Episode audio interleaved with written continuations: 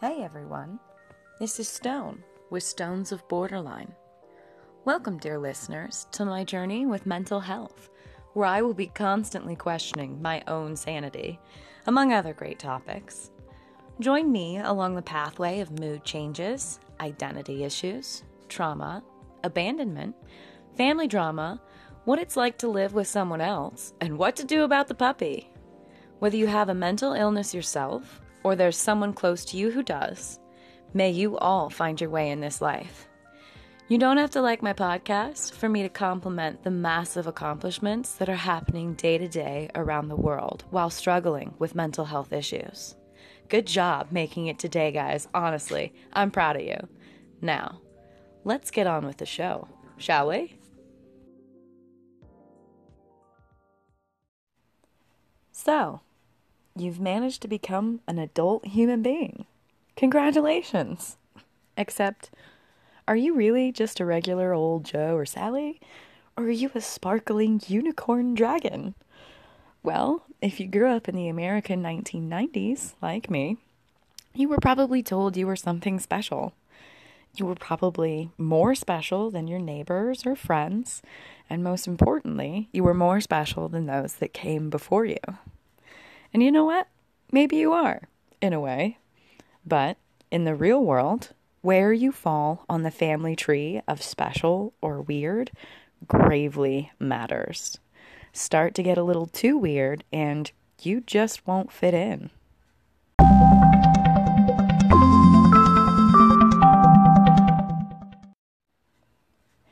I didn't realize the extent of how weird I really was.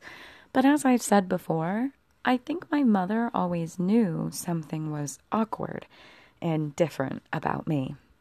I was a good kid, smart, quick-witted, and took everything my parents said seriously.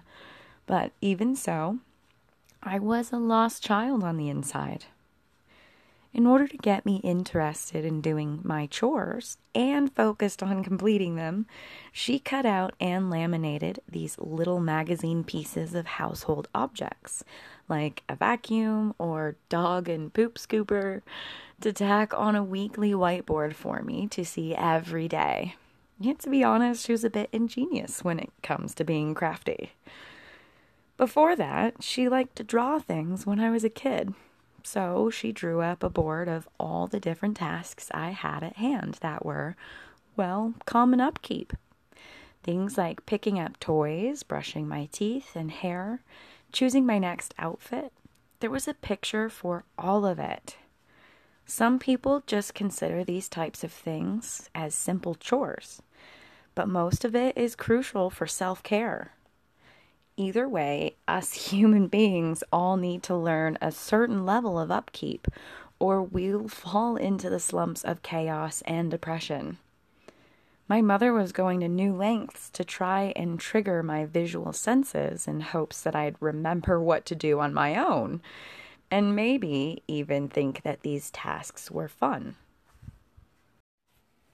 If my mother had kept those schedules with me, and didn't waver like she did, I might have learned what it felt like to have a healthy rhythm to my day-to-day life. If she hadn't made so many promises to me that were really just nonsensical lies and actually showed up to things on time, I might have understood what a solid schedule was like. But I couldn't learn positive things from someone who wouldn't show me by example and kept disappearing. I don't ever remember her doing the household chores with me. I remember feeling like her slave. What I ended up learning from her was to do absolutely everything I could perfectly before she saw something that was wrong that gave her reason enough to go on a yelling spree about how terrible of a child I was. She taught me fear and instability, not familiarity or schedule making. In my mother's attempts to make me more successful in life, she failed at creating humane opportunities for me to truly learn about myself. I didn't learn self-care. I learned how to protect myself from her emotional abuse. I had to find out the hard way. I didn't have the normal luxury of exploring the plethora of options of becoming an individual. Because of my mother's severe narcissistic need to make me into her precious little doll and an extension of herself, I was never actually allowed a thought or action that contradicted my queen mother's opinion. If I did manage to leak a mature disagreement or concerning question, I was met with manipulation tactics. There was always a reason why her way and her logic was better than mine or someone else's. But the older I got, the harder it was for her to keep up this facade of, I'm magically always right. Growing up, I could see I was being undermined as a person, but unfortunately, bits of my brain weren't growing the same as other kids. I knew that I deserved more basic rights, but it took me until my adulthood to know and understand that I didn't actually know how to be a proper human being with a real identity. Borderlines rely on others to help them create their own identity. So, when I couldn't successfully learn as a child how to make my own decisions or to be emotionally independent, I looked for that reassurance in my relationships as an adult. Every friend or partner was an excuse to figure out who I really was. Did I really like the things they liked? Sometimes, yes. I latched on to the unique parts of their identities that made me happy. The chameleon tactics of a borderline made it difficult to stop and say no, though, when I didn't like something. Sometimes that was a bad decision on food I didn't want to eat, or someone's car I didn't want to get into, a party that didn't seem so safe, or even sexual advances that most definitely should not have been happening. But I was taught to let people get away with things. It had been burned into my brain to trust someone if they had a good enough reason why they behave the way they do. When you're dealing with manipulative people, morality and intention are not to be questioned, or they'll be appalled you could ever think such a terrible thing about them, and guaranteed they will immediately have reason to turn you into the bad guy. However, I was also taught that if I gave reasons why I might have done something that was deemed unsuitable, I was creating excuses. I was in the wrong for being so immature. I spent a long time fighting and grueling over the years with those close to me on this subject. From how I was raised, it would take a long time before I could see how drastic this shift was between my right to have an identity while still respecting others. It's a very black and white process, being able to figure out me versus you. My journey has been bottlenecked into a roller coaster of demanding personal space and learning how to trust and not trust human behavior.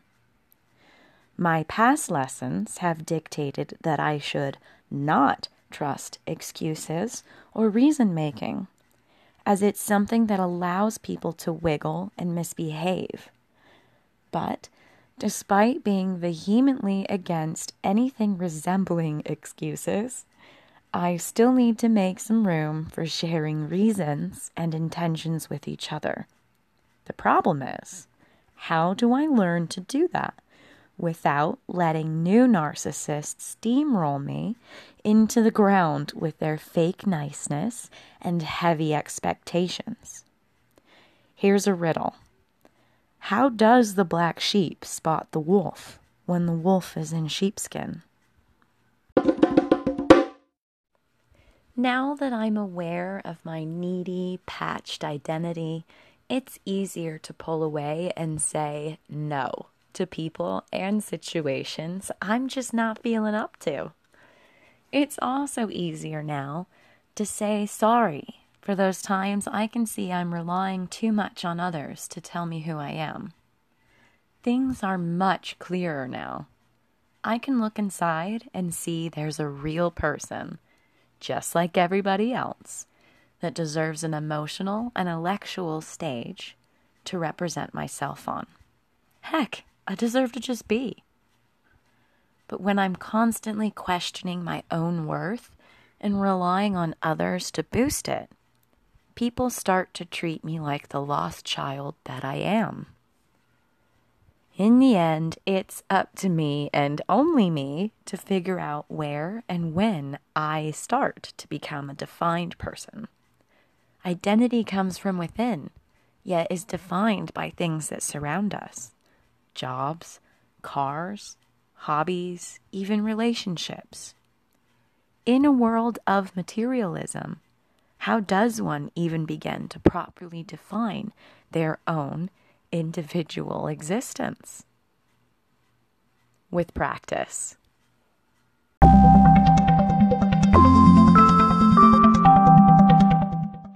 Hey there!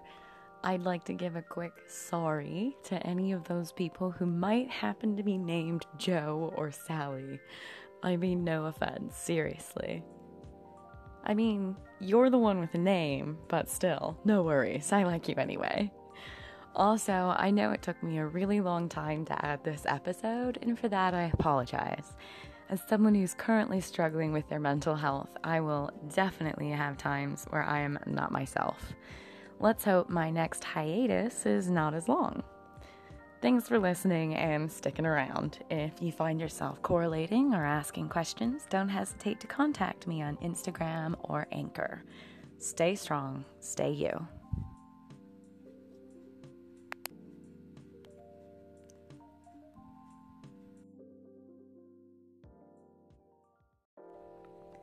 If you want to know more about me and the different ways you can support me, find me on Instagram.